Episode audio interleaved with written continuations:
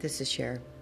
Thank you for joining me this week on this episode of Deliberately Unbound, where each episode explores what it means to me and hopefully could mean to you to live a life free from, unbound from fear, blame, shame, and victimization that sexual assault and domestic violence brings to our lives.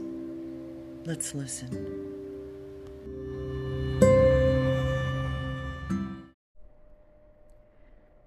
The day following Thanksgiving, November 25th, is National Day of Listening, created by StoryCorps. Now, when I saw this, my thoughts went to how I have not heard as well as I wanted to the pain that the young tween I'm raising has been experiencing. So I decided today I'd like to share with you my thoughts on what a lack of awareness and listening can lead to.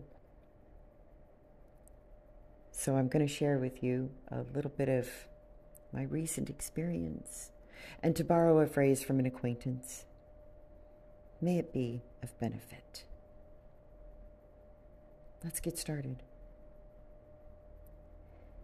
The world does not work the way we think it does, or at least what we have been convinced it should work like.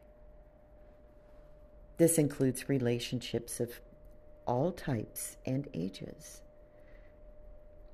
Relationships do not work as we want to believe they will, or work as we want to believe that they do. Now, as adults, we set ourselves up for disappointment when we create agendas or stories filled with expectations for our relationships, especially the ones with our children, as they move into their own belief systems.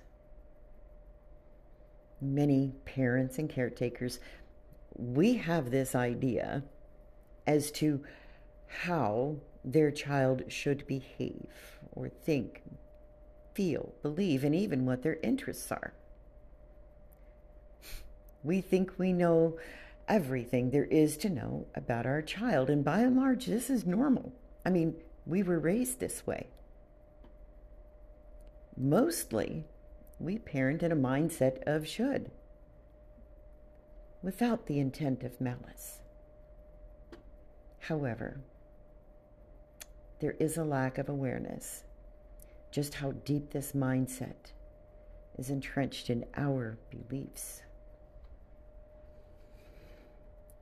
Now, though it may seem sudden, there does come a day when we reach this awareness that our youth have decided that they are going to think for themselves how the world works for them.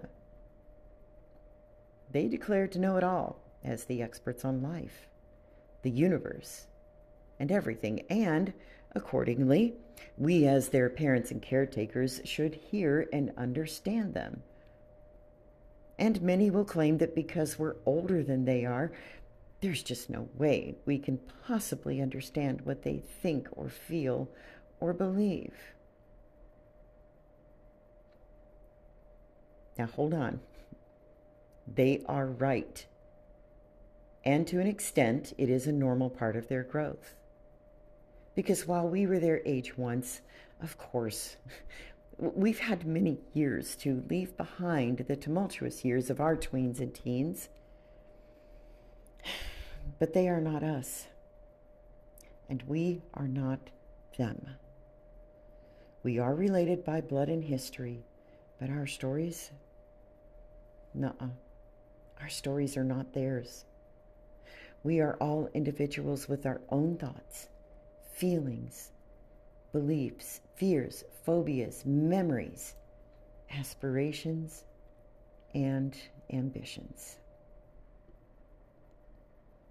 And unfortunately, even if we are aware of the beautiful and unique differences, sometimes it doesn't matter what techniques or words are utilized. Nothing pleases them or makes a difference to their deep immersion into their beliefs of should. And no matter how many perspectives and alternative paths are explored, the effort to understand what they need or want just seems fruitless. Especially when they just cannot pinpoint or verbalize what they themselves want or need because their mental health needs are immediate and they need attention and care. It's in these times love seems not to be enough or even part of the equation when the protests are expressed through violence. A violent outburst is not the time for pausing to understand them, to comfort them, to offer them love and solace. That can come later. It is time to assure them that you are available when they are ready to accept your assistance. And it's also time to ask for outside help. If the violence is allowed to continue in any form, this reinforces their belief that they can have their needs met or what they believe is a need through violence. asking for help with your child or your youth is not an admission of weakness or that you can't parent well or that you have guilt or anything else. It's saying you love your tween and yourself and you want the best life possible for them and for you. It's also offering yourself tough love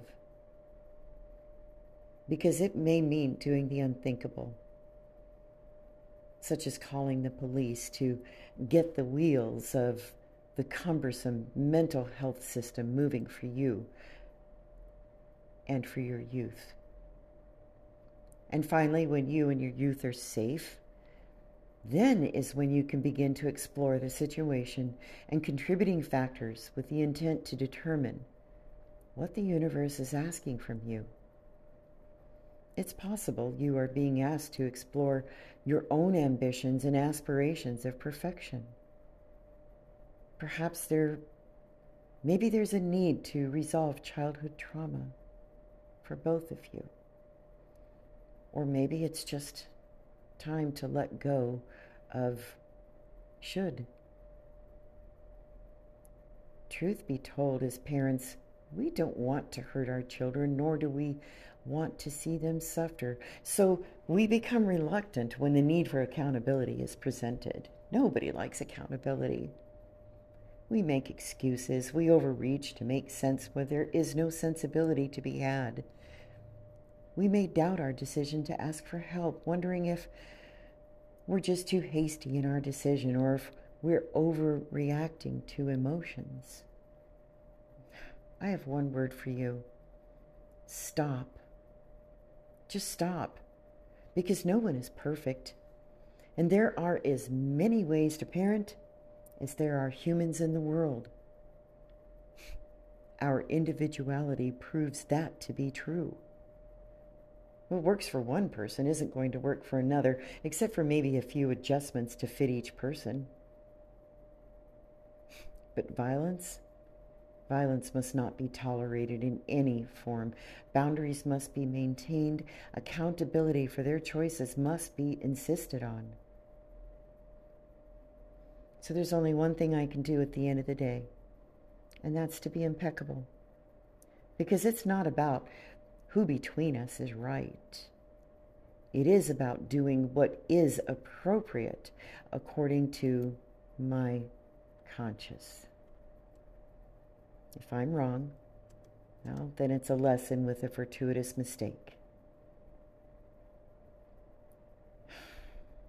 Here's what I need to say. Sometimes love means saying no.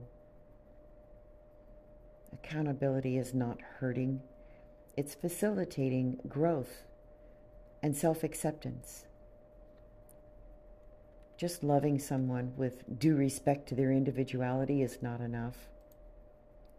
We must be tough with self love and set boundaries. Acknowledge and accept the hard reality in the case of violence. Love is never enough. Thank you for joining me on this episode of Deliberately Unbound. And I do want to encourage you that if you or if you know of someone who does need assistance with their mental health, if you know of a parent who has a child who's acting aggressively or violently, please don't ignore them. Ask if there's a way that you can assist and stay with them, walk with them through the days and weeks to come. Sending you my love.